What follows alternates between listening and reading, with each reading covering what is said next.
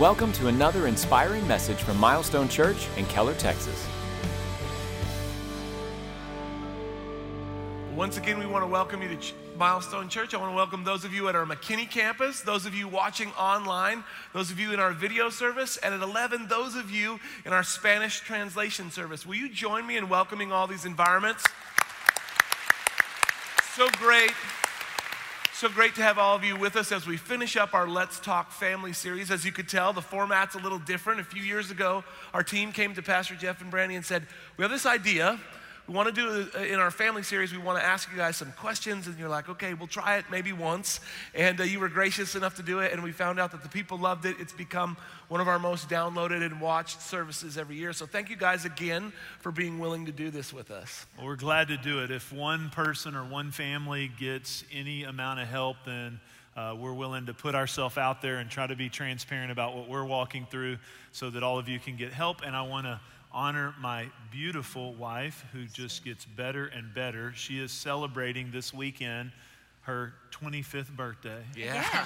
Again. That's awesome. And she's looking really hot in those new glasses. In Fuego. For those in the Spanish translation, she's in Fuego. Yes. Okay. New glasses for those who are over 25 that have to progressive lenses, yes. But happy birthday, and it's such an honor to have you with me here. Thank you, well, what we do is we get, many of you sent in questions, many of it are McKinney campus, email, Facebook, Instagram. We took all those questions, and we tried to come up with the ones that we felt would help the most people. So I figured, let's just jump right into it and see if we can't help some people. Here, the first one for you, Pastor Jeff. Beyond the basics of chemistry, a healthy relationship during the dating process, and sharing the same values, how do I know if I should marry someone? This is a common question. We get it a lot. People asking the question about when you're in the season of dating and how do I know if it's the right person? Am I following God's will in regards to that decision? Those of us that are parents, grandparents, aunts, uncles, mentors, coaches, then we're helping people with this decision. And so it's important to get a little help along the way. And it's a common one that I'm asked personally a lot. How do I know if it's the right person? I think it's interesting. The person putting the question, I think it was a young lady, used the word chemistry. And that's kind of a cultural idea that there is this sort of magical, soulmate kind of, we have chemistry. And, if it's the right person, there's a lot of chemistry. But chemistry won't cut it in the long term. You better have a plan. And I want to take us back to where we started this series by making sure. I've been really amazed at the amount of young people who say, well, I'm just going to get married and the chemistry and, there's fireworks and it's all going to work out. Well, you would never build a house without a set of drawings. Right. You never go on a vacation with no directions and say, well, just going to kind of hope we end up there. So we started this series by talking about the biblical picture. Now, I know a lot of people don't want the biblical picture, but if you are looking for God's insight on marriage, if you want to have a marriage that He is the one architecting that marriage, and you want to stand at an altar and say, before God, we make these vows to one another, then I would highly recommend it because He is the one who came up with the whole concept. He's the designer of it. But if you want the biblical picture, at the very first of the series, Let's Talk Family, we've been having lots of discussions and inviting different people. But I started the series by saying, if we want to know the biblical picture, then we could go to Ephesians 5. There's a lot of places we could go. But in Ephesians 5, the Apostle Paul leans on Genesis 2, and that's where the very beginning of all this starts, where marriage comes from. Then he leans on Jesus in Matthew 19, and he says, follow God's example. If we have anything to offer to you, it's not because we're perfect. It's not because we haven't had challenges, ups and downs, arguments. Yes, we've had arguments. Most of the time they were my fault, okay? But really what we have to offer to you is we started out saying, we want to do it God's way. And that's carried us in a lot of different seasons. I got a Bible. I have a reading chair in my room, and I read and I study. And Brandy and I, this week, working together on this little thing. I usually work alone, by the way, but talk about needing chemistry, why don't you try preaching together, okay? So she's like, you can't say that. I was like, I did not say it like that. I did. She said it nicer, but in my head like that. But we were talking this week. I was actually the Bible I still read out of when we were engaged. She gave me as an engagement present a Bible that I still read from today. And in the front cover, she wrote a note and said, "What I admire most about you is your love for Jesus." See, we were seeking Jesus before we were seeking each other. Right. That's good. And so we were seeking Jesus. She said, "I admire that." And she said, if we'll build our home on the truths of this word right here, God's going to bless it. So we started out with that pattern and picture. Paul says here, follow God's example. Verse 31, he says, "For this reason, a man will leave his father and mother, be united to his wife, and the two will become one flesh." There's a covenantal relationship we're looking for here. We're looking for covenant more than chemistry. Mm-hmm. Covenant is not based on my protection of my rights. We're talking about a relationship that's ordained by God where he supernaturally makes us one. Look at what it says here. This is a profound mystery, but I'm talking about Christ and the church. However, he says this, "However, each one of you also must love his wife as he loves himself, and the wife must respect her husband." And so the Bible gives us that picture. I would encourage you, if you are looking to enter into this relationship, to get that plan and picture in front of you. Right. Put that plan and picture in front of you. And I wouldn't encourage you to do missionary dating or to just hope it works out. I would look for someone who shares your values and shares what you want to build on. And if you go to any therapist or pastor, they'll say, marriages break down, and here's a couple of leading presenting issues. Sex and money. They'll say, man, they're fighting about these kind of things, okay? But the truth is, those are just the presenting issue. There's usually a deeper value system that they didn't start out with regarding the things they care about. That's what happens. The Bible says, do not be unequally yoked. Yeah. A lot of people have kind of kicked back at that in 2 Corinthians, said, well, Paul's talking about any kind of relationship, and they were worshiping idols, and so, but no, the principle is that you don't want to be yoked in an important something that's really important to you with someone who doesn't share your same values about it. Mm-hmm. Unequally yoked is an agricultural term where there's two oxen and they're plowing, and maybe one is, they're not able to get in the yoke together. And so if you want to spend the rest of your life fighting and competing and not able to plow together, then start off without the same values. Right. Mm-hmm. We want to help you get started right, okay? And so I would say this was a young lady. Mm-hmm. Look for a guy who's building according to that picture, and you see the evidence of it in his life. Right. I like to tell young people today, don't look for somebody who's a Christian. Everybody's a Christian. That's true. Look for somebody who's godly. Right. Look for somebody who's living what they say. They're actually walking it out. If sex and money's a big problem, then guess what? You want to find a guy who's walking out God's pattern to sexuality now. I have a lot of young people around my house. I have one graduating high school. I have a junior. I have a lot of teenagers around my house. Here's one thing I find fascinating by young people. They think that somehow by getting a dress and walking down in front of a preacher, that when you get married, your sexual temptations stop. Right. No.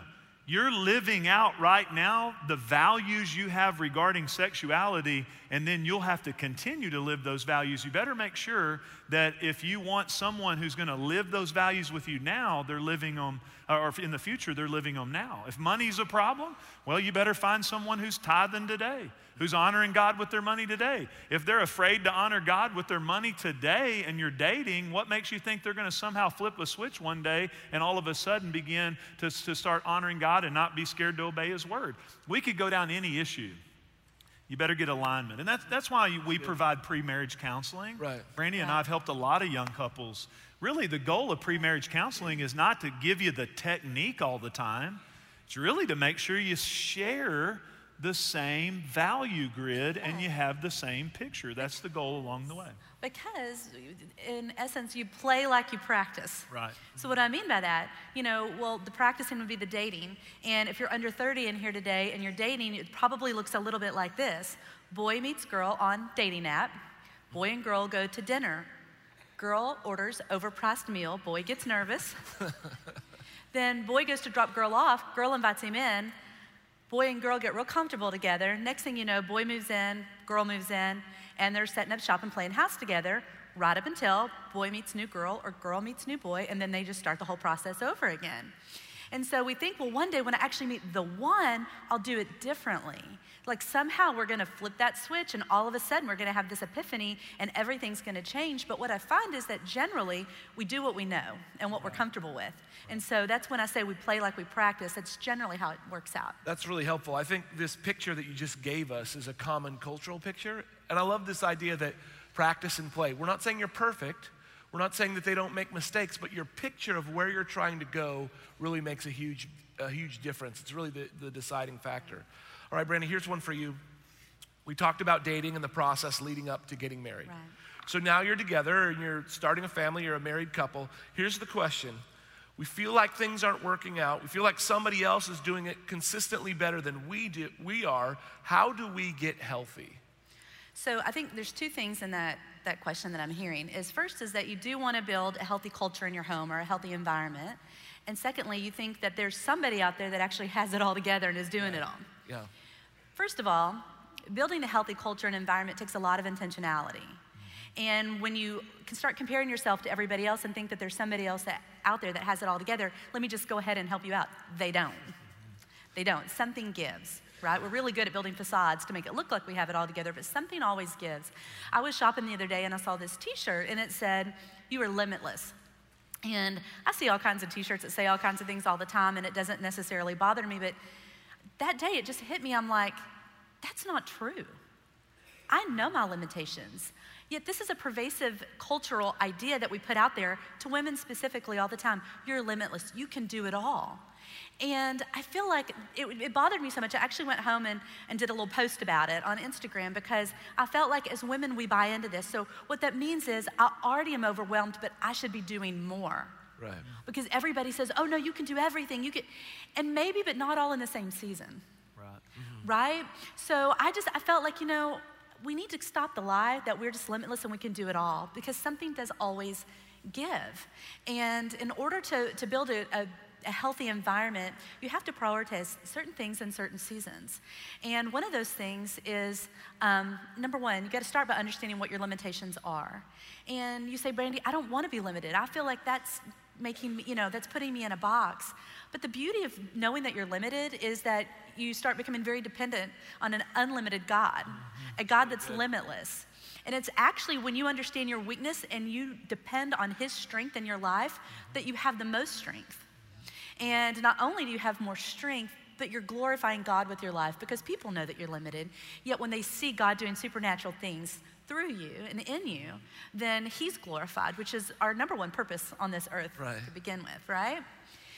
And then you say, okay, well, if I'm limited, so you know your capacity, but you start with just trying to build a peaceful environment in your home. What does that look like? That's gonna look a little bit different for everybody. Everybody's at different stages of their life, and we're all busy, and I understand.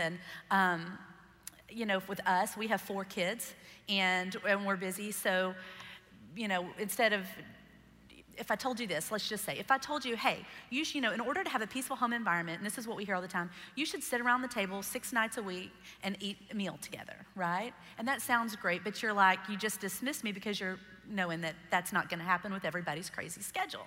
And I have 4 that are involved in student government, in football, basketball, track.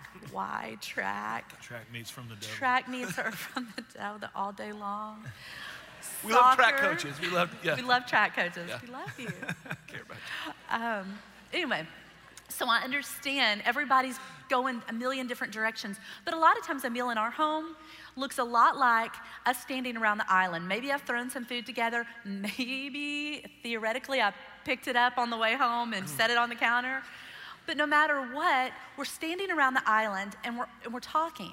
We're looking at each other in the face, and we may be eating and say, hey, how was your day today? What was going on at school or whatever? But it's in those moments that you want to have an environment that's not, that's safe, that's peaceful, so that when you ask them those questions, you're ready to hear their answers. And they actually feel like they can be open and honest about what went on that day.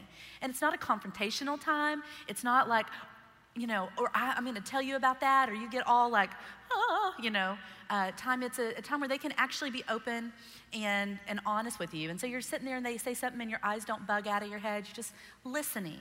And so when you start creating those environments, you really kind of get a window into what's going on in their life and what's going on into their soul. And those are very important moments.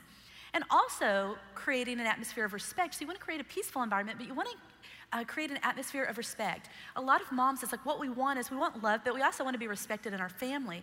But back to that Ephesians 5 pattern, the best thing we can do is to respect our husband in those environments. So in our home, he's the most respected person in the home, at least as far as I'm concerned. As far as I'm concerned, I'm going to honor him. And as a mom, it's the best thing you can do is get your kids to respect your husband. You want them to listen to you and your husband's voices, but if we teach them to disrespect him, we're shooting ourselves in the foot. It's true. So he's never going to be the butt of the jokes. Sometimes. Well, yeah. Sometimes he just puts it out there on the table and we can't leave it there. We got to do something with it.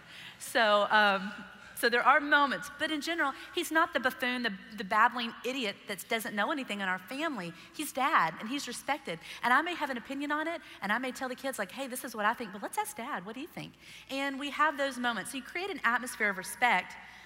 And then you have to create, and this is just what you have to do for yourself to be able to engage in those moments, capacity in your life so that when these moments come up, when they're talking to you, you actually can handle it. I know growing up, my mom, I think we have Instapots that work like this now. I haven't tried it out, but my mom had a pressure cooker. So it was this big pot, and it was always so fascinating to me because you could start seeing a little bit of steam coming out, and this little knob was like, doo, and it was going back and forth, and I'd always go over there to look at it. My mom was like, back up. Because if the lid pops off of that, that's gonna blow. The steam's gonna come, it's gonna burn you. And so many of us as women, as moms, we live to the brim because when we hear we're limitless, we think I'm gonna add more things to my calendar, I'm gonna do more. And what happens is you're not limitless, so you're getting to where you're up to here, you're drowning, right? And everybody knows there's so much boiling under the surface, and if they do one thing, if they say one thing, they can't be honest because if they are, the lid's gonna pop, mom's gonna blow. And everybody's going to get burned. We did a survey on Easter and asked you what you would like us to talk about. Thousands of people filled the survey out. Number one, handling stress. Mm-hmm. Yeah. Handling stress. So what you're saying is to have that culture, you got to build margin. You've got to build margin in your life. To be intentional about it. Yeah. And you'll also have to build a foundation. It's important that we build a foundation, a strong foundation, a biblical foundation, a foundation as far as we're concerned that's built on this whole Ephesians 5 principles on parenting your children that, that when the winds blow and when the rain comes, that you're able to stand. Mm-hmm. You build on something that lasts because you say, well, I mean, if we love each other and we're doing everything right, then we don't have to worry about that. No, the Bible doesn't say that. The Bible doesn't say if they come, it's when they come. And if you have a teenager or you've been married for longer than 2 weeks, mm-hmm. you know those storms are coming. And so how are you going to make it through? How are you not going to be demolished as a family when those storms come, when those winds blow? How are y'all going to stay in unity when that teenager's facing issues and you don't know what to do and you're kind of like, just wavering inside? It's that you have a solid foundation to stand on.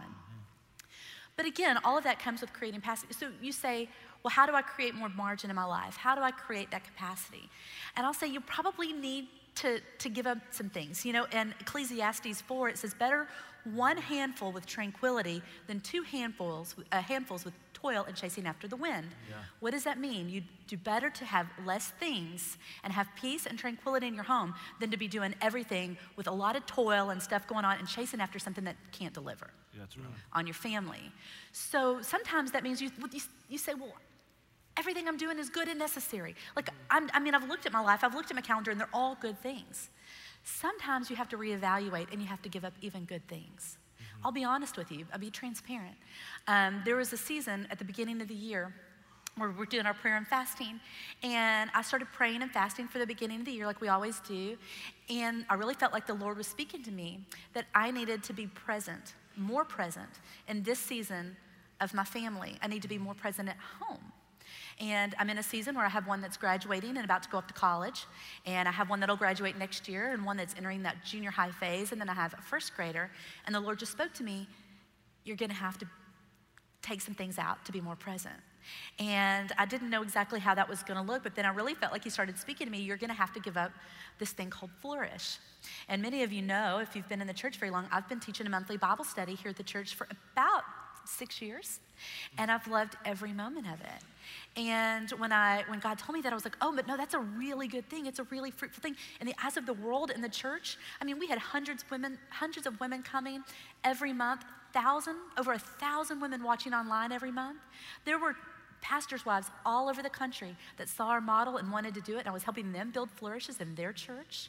And I was like, God, I couldn't possibly give that up yet. He was stirring it in my heart that in this season, you're gonna have to let that go in order to be more present with your children. And that's hard, and honestly, it's a terrible strategy if you're trying to build your brand. It really is. But you know what? I think in our life sometimes, especially with the rise of social media, y'all know this is true, we confuse significance with fame. Mm-hmm. We think, to be significant, I have to be known. Yeah. Mm-hmm. I have to be known. I have to get my brand out there. Mm-hmm. You know, I hope that in my lifetime, I take tons of people with me to heaven. Mm-hmm. That everybody I meet, and I get the opportunity, I never waste it and tell everybody I can about Jesus. And I hope that if I talk to you today or any other day, that you feel better for having had talked to me. That I make you feel like a 10 in some area and that I love you well. But let me just tell you something. The only people that I care about being famous with are the people in my home. Mm-hmm. At the end of my days, that's what's gonna matter, is that I tended that garden well that God entrusted me with. And so I encourage you today, we're building all this stuff, but let's build into what really, really matters. And it's making hard choices. And honestly, you say, Brandy, that sounds hard, but let me just tell you, building a healthy environment and building good relationships and having the energy for those moments and for those times with your husband and your children looks a lot like laying your life down. It looks a lot like staying up late and having those conversations with your kids. It looks a lot like working through problems or things that you feel like you're at an impasse with and really talking through it and working through it and laying your own desires down and preferring other people. And that may not be glorious and that may not sound fun, but if you really want to build a healthy culture in your life, it looks a lot like that. It's really good. I know you were telling me yesterday, we were talking about this, and you're saying this principle, this idea of serving and laying it down, you have to really come back to the picture in your home again, and you were sharing from Colossians 3, this insight. Well, this is what I hear all the time is women say, but my husband's not a Christian.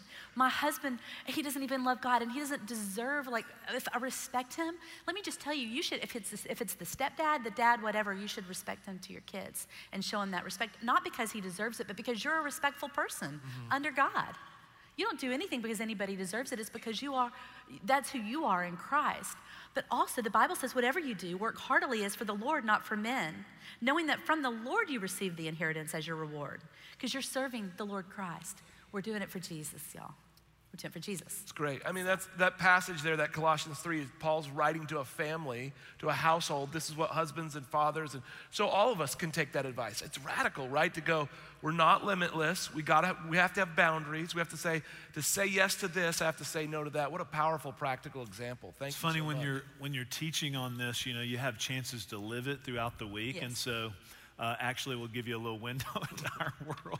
It was, speaking of the boiling pot, it was like 3:30 in the morning and my room felt like a boiling pot. And if there's one thing I hate, it's being hot. Oh, we know. I hate being hot. Everybody in here that's doing this right now knows. Yeah. We set the temperature for the audience of one. But anyway, so it was 3:30 in the morning and we have this thermostat that we're having issues. You know, it's like, so it changes back and forth. Yes, it does. But it was hot. You just said that. But it doesn't change from cold to hot. It only can change the temperature level.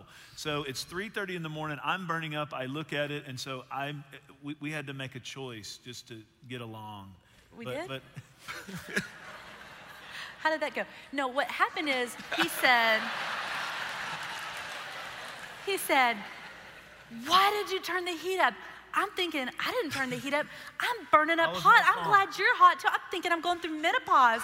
I'm like, geez, I'm sweating. I didn't mean for it to be this hot. And he's like, you turned it up. I'm like, no, baby, it's got this automatic setting thing. It keeps resetting.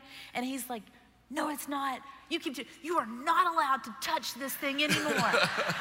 To which she's a wallflower, so she's right. I'm like, where's those submission passages at? I'm find someone. And I'm over there like, see me touch it. See me Those are 3:30 moments. Anyway, we haven't even got the day started. We're already having after I had my coffee, it was way nicer. It was a lot more nice. But anyway, we were talking about it later. Yeah. How you respond, how intentional you are, how you handle what you're focused on and your capacity affects the temperature of the environment of your house. And so that's so good. I think that's a real thing. It's encouraging to do, to know that these principles, when you set the foundation right, when you have a clear picture, they'll even work at 3:30 in the morning. Yeah. Not perfectly, but enough to stay on the same team. We're too tired to fight with. Yeah. There you go. Okay, here's a question from our McKinney campus. We got it from Instagram, also from email. It's a common question. Here, this is for you, Pastor Jeff. There are many blended families at Milestone. And as we continue to help and develop single moms, there will be more. How do we lead in a blended family? What principles remain the same and what principles become different? Yeah, thank you for that question from our McKinney campus. And it's a common one. I have a heart for single moms, so we have a lot of blended families in our church and really in our culture. So I know a lot of times you feel condemnation, you feel guilt, you feel failure, you feel like a second-class citizen. And I want to tell you that we don't want you to feel any of that. When we start painting the picture, that's really not the goal. There's no condemnation for those who are in Christ Jesus, okay? However, we want to keep painting the picture because we have a generation coming behind us and a culture that's not continuing to reinforce that picture. And we want them to know God's picture. And so the fact is, God hates divorce. He says it in his word. And any of you that have been through it, you know why he hates it, because of all the complications. But he loves people who have been divorced, and he's a redeeming God, and he can help you get to what his plan is for you. So we get this question a lot, blended families, and what do we do in regards to blended families? And he's talked about these principles. Well, the fact is, your marriage and context and family relationships may change, but again, the principles don't change. The principles never change, so you want to keep hanging on to that which is unchangeable, the principles. You mean, what do you mean by that?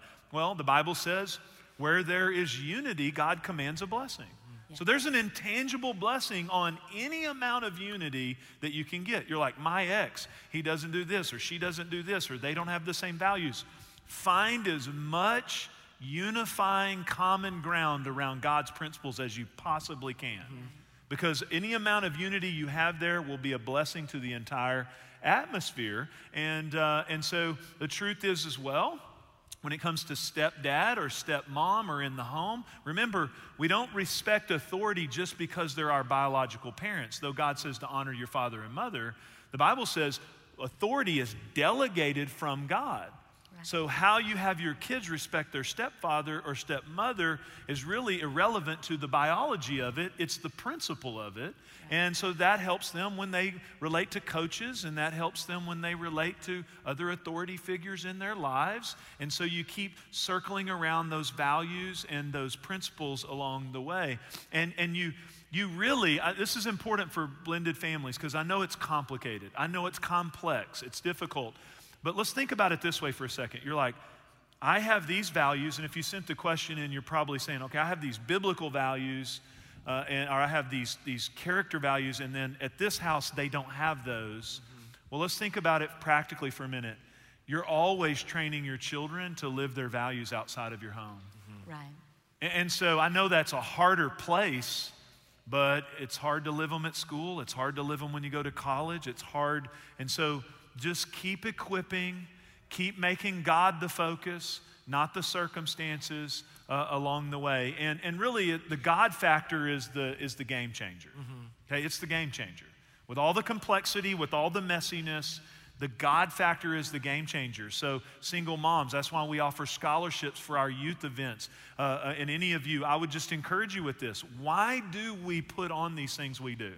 Why did Battle of the Sexes sell out in a few days that we have in the spring? That's a focused retreat around sexuality and the challenges of technology and pornography and sexual purity if you're not familiar with it. Why? Because people need help in this area.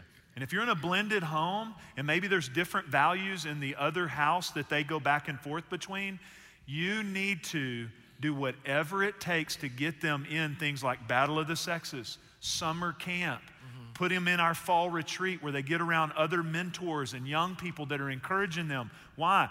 We make it about God. We make it about the presence of God. We make it about the principles, and we pull them away from the environment so they can encounter God. And I'm going to tell you, I'm going to say this to you lovingly as your pastor. If you let a concert or a fishing trip or some other event keep your child from getting in that, you're not accessing the help that can be available there. Because at the end of the day, they will leave our house progressively more and more as they get older. And all you have is that they have their own personal conviction and relationship with the Holy Spirit. So we're trying to, look, I don't want you to feel condemned. You may have messed up a bunch of stuff. We're on your team. We're here to help you. And you can have wins if you'll continue to hold up God's standard. It's really good. Okay, Brandy, this next one is for you. We talked about it a little bit, but we can't talk about family and marriage without talking about conflicts, disagreements, or in other words, fighting. In fact, there's an influential study from the late 90s that says that you can predict the viability of a marriage relationship to 94% based on the way that they fight, which is fascinating. So here's the question. How do healthy couples do this differently? Well, it's tricky because we all have emotions that rise up in us, right? We all have that little fight in us. And I was teasing. I didn't really stand there and taunt him with the air conditioner pushing it. But I have fight in me. I know. Like, you know, I was raised an only child, very independent, and I have a little... I'm just surprised to you as I say this, But, powerful, you're strong. But we all have a decision to make. If you say, well, I'm independent, I'm strong, then great, you have a decision to make. And so you get to be in charge of this decision. You have that split second moment before that comes out of your mouth to decide what you're gonna do with it. You're either gonna swallow it or you're gonna spit it out. And when you do, you gotta be ready for the consequences of what that's gonna look like. And I think healthy couples, if you really wanna fight well or fight fair, is you have more of a filter of what you actually allow to come out of your mouth. Is this going to be fruitful? Is this going to lead to resolution? Is this going to be something that we can actually have time to talk about right now and work through this? You know, one time Jeff was on the phone with somebody else. It always works if he's telling somebody else something and I actually happen to just hear it on the side. You don't ever tell your wife this right in the middle of a fight, you know, but I heard him talking and he said, you know, seek to understand before you seek to be understood. And I thought, that's really good. I'm gonna file that away. So when we're in a conflict, you know, so many times you have so many emotions rising up and what you wanna do is get your words out, what you have to say. So you're just sitting there and you're just like, you're not even listening to what they're saying because you're ready to say what you want them to hear. So you're trying to just, and then he's trying to say it and everybody's trying to say what they want heard, but this nobody's hearing. All theory. We wouldn't know, just what we heard. So, really the principle there of seek to understand what they're actually trying to say to you before you seek to be understood is so helpful. Because if I actually listen with listening ears and say, okay, this is what you're saying to me, then I can say, oh, so when I said that, I really didn't mean it the way that you took it, but I didn't understand that it made you feel that way. So you know what? How about this?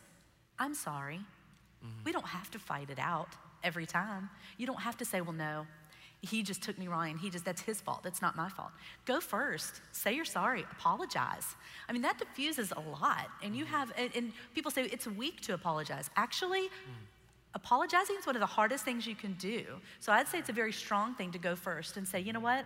I'm gonna choose to stop this now. I'm gonna go first and I'm gonna say, I'm sorry. You know, the Bible says in James 3:16, where jealousy and selfish ambition exist, there will be disorder in every vile practice. Another version says where strife and envy exist, there will be disorder in every evil work. And Jeff and I learned early on in our marriage that when you choose to just fight it out, what you're doing is you're opening the door and saying, come on in, Satan.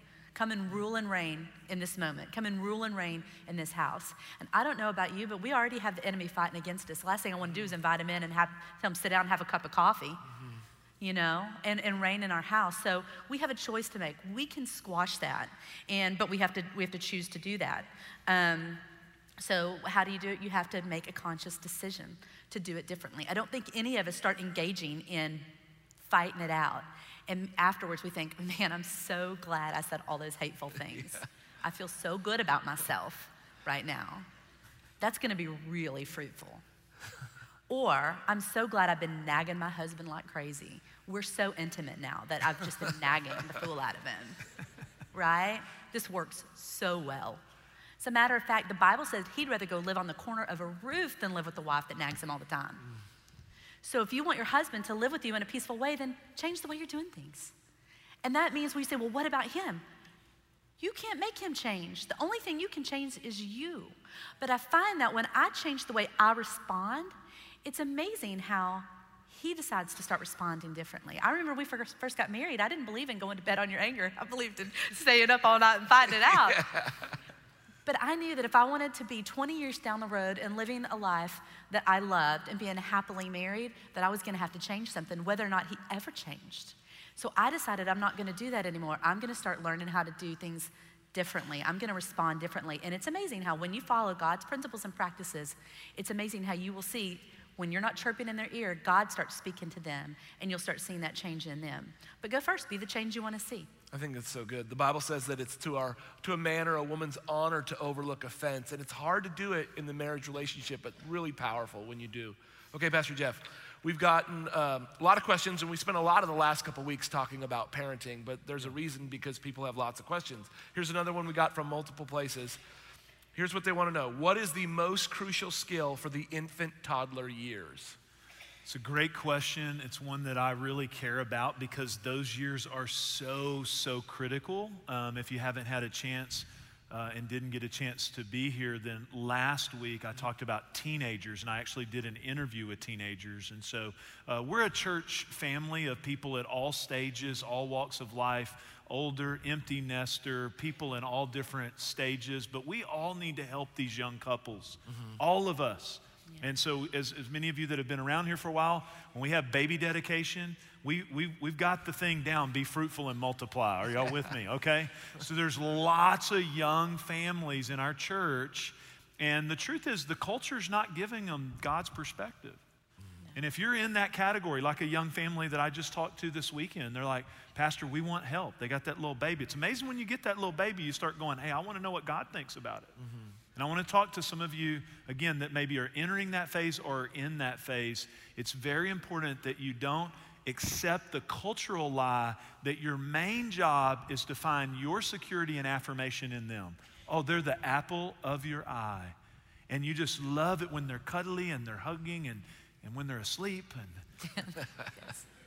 But let me just tell you, if you set them up as the center of the universe, you will make them feel unsafe. You will make them feel insecure. You will ultimately lead them to a place where it's very hard for them to function in what God's called them to do. It's a very critical season here that includes discipline. We tend to get the affirmation. We tend to get the negotiation. But let me tell you, if you're negotiating with your 2-year-old, you're setting them up for great problems later. You're willing to pull your hair out. You're willing to bargain. You're willing to negotiate. Their boss, their coach, their friends, their future spouse, maybe not. Maybe not. So go, my kids, you know, my kid became a brat. No, you trained them to be a brat because you let them run your house when they were 2. And you have, I tell parents all the time, I say, you like your kids? They go, oh, absolutely. I go, does anybody else like your kids? And discipline is part of that season, and it takes energy, it does. And it takes effort, and it takes intentionality, and they will pout, and they will throw a fit, and they will, but you know what you're teaching them? Correction doesn't equal rejection. Right. And you want to be the one to teach them about discipline because you love them. You don't want them to have to learn it from people who don't love them. Right. And guess what? You don't ever outgrow that either. The same way you don't outgrow sexual temptation and sexual character, you don't outgrow the need for discipline. In fact, that's how God relates to us. I have to receive corrective words from people, but I would much rather receive them from authorities and elders and people and my pastor. I'd rather receive it from people who love me than people who don't love me. Right. So if you love your child, I thought I'd make it, I want to give you the message paraphrase just because I like the way it verbalizes this, because this is in Hebrews 12. It's about our relationship with God, really, because that's what you're doing in this early phase. You're training their perspective of God. You're saying, mom, dad, sibling, everybody in this house, we are under the authority of God. You are not God, 2-year-old. You are not God. I know you think you are, but you're not God. Okay, we're training that. Look what it says in Hebrews 12. So don't feel sorry for yourselves. Or have you forgotten how good parents treat children and that God regards you as his children? My dear child, don't shrug off God's discipline, but don't be crushed by it either. Remember, we're not trying to break their personality. We love the strength of their character. We love their honesty. We love all of that, but what we are trying to do is deal with the rebellion. Because rebellion is as witchcraft that will ultimately destroy their future. Look what it says here. Don't be crushed by it. One version in the Bible also it talks about that they will not die. Mm-hmm. Look what it says. It's the child that he loves, that he disciplines. The child he embraces, he also corrects. Let me talk to some of you young families. Don't give them everything they want. Mm-hmm. Don't negotiate with them. Love them, value them, affirm them. Mm-hmm. Enjoy your time with them because it goes by fast. But shape their little heart to understand God's the head of this house, God's the authority, and teach them about that. And it's a stewardship that you have in that season. Don't miss that window. It's great. It's really good. Well, we're almost out of time. I want to move, if we can, and get a few more of these, a little bit of a speed round here. I'll start with you, Brandy. How do I honor my husband if he's an unbeliever? Yeah, we get that question a lot, and you just do. You just do. You love him. The Bible says in First Peter 3:1, wives, in the same way submit yourselves to your own husbands, so that if any of them did not believe the word, they may be won over without a word just by the behavior of their wife.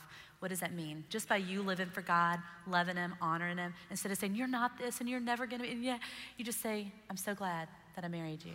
I love you. You're a good man. And when you start speaking those words of affirmation to them, and just by your behavior, and just by loving well and creating those environments that we talked about, that the Bible says they can be won over without a word just by your loving behavior. It's really good. And there's obviously times where there's abuse, and the Bible gives allowances for separation and divorce. Sure. In general, though, the Bible says very clearly that you can win them by your behavior. So. That's good. Right. Pastor Jeff, why is it so important for men to be engaged spiritually? I think we've seen it all weekend. I don't know if you guys understand this. It's not common to have multiple men get into a baptismal tank and say, as for me and my house, we're going to serve the Lord. Right. The reason the enemy fights that is the Bible says when the man does that and takes the lead, the whole household is saved. It's powerful. And so I want to encourage you as men, you set that tone, and I know you feel inadequate, but spiritual maturity in the Bible is not by who knows the most. In fact, the Bible leans on spiritual maturity being how a man runs his household and walks out his spirituality. I was talking with a guy the other day because men tend to want to be moved toward what they feel successful at. And I said, look, it's not about your business. It's not about your projects, your hobbies. This is where God wants you to focus. And I was looking for some way to motivate him. I said, do you have anything you're praying about? He said, oh, I'm praying for this rebellious kid and college money and this and that. I said, well, did you know the Bible ties your relationship with your wife to your prayers? Pastor, I didn't know that. He said, I was going to get you to pray. You know, you're like a priest. You know, you got a hotline to God. No, I'm going to teach you how to pray. And the Bible says when you live with your wife in an understanding way, do it so that your prayers won't be hindered.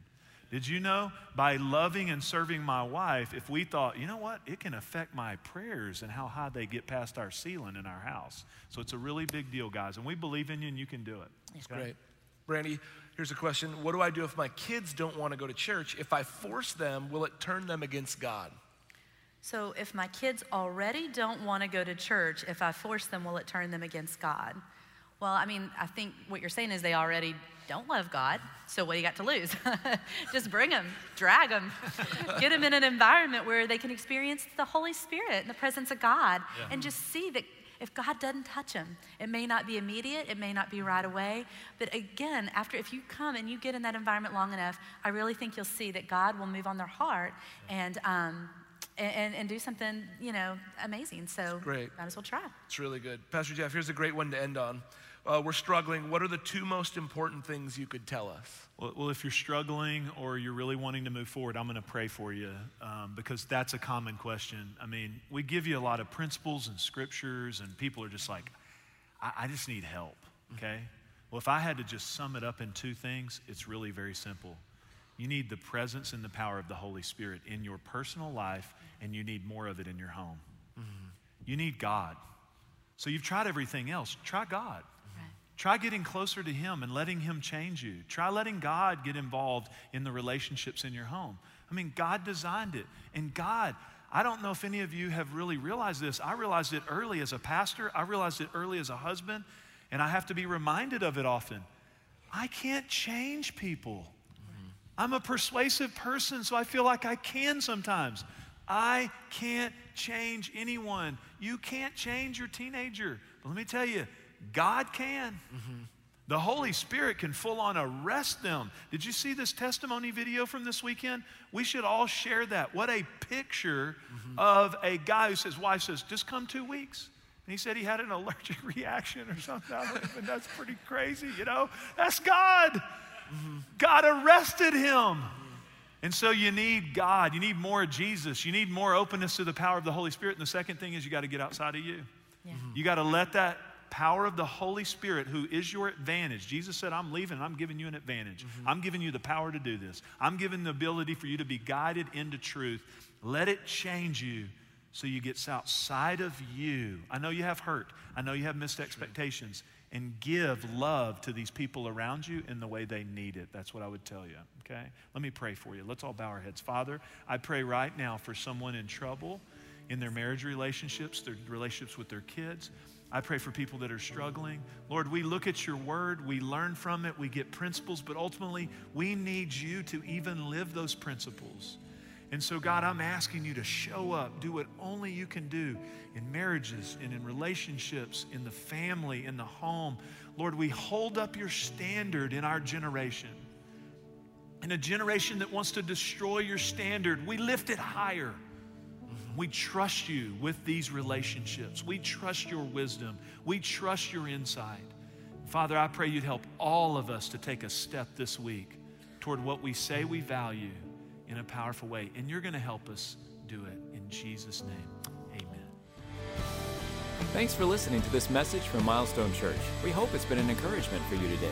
We invite you to listen to other messages on this podcast or discover who we are by visiting our website at milestonechurch.com.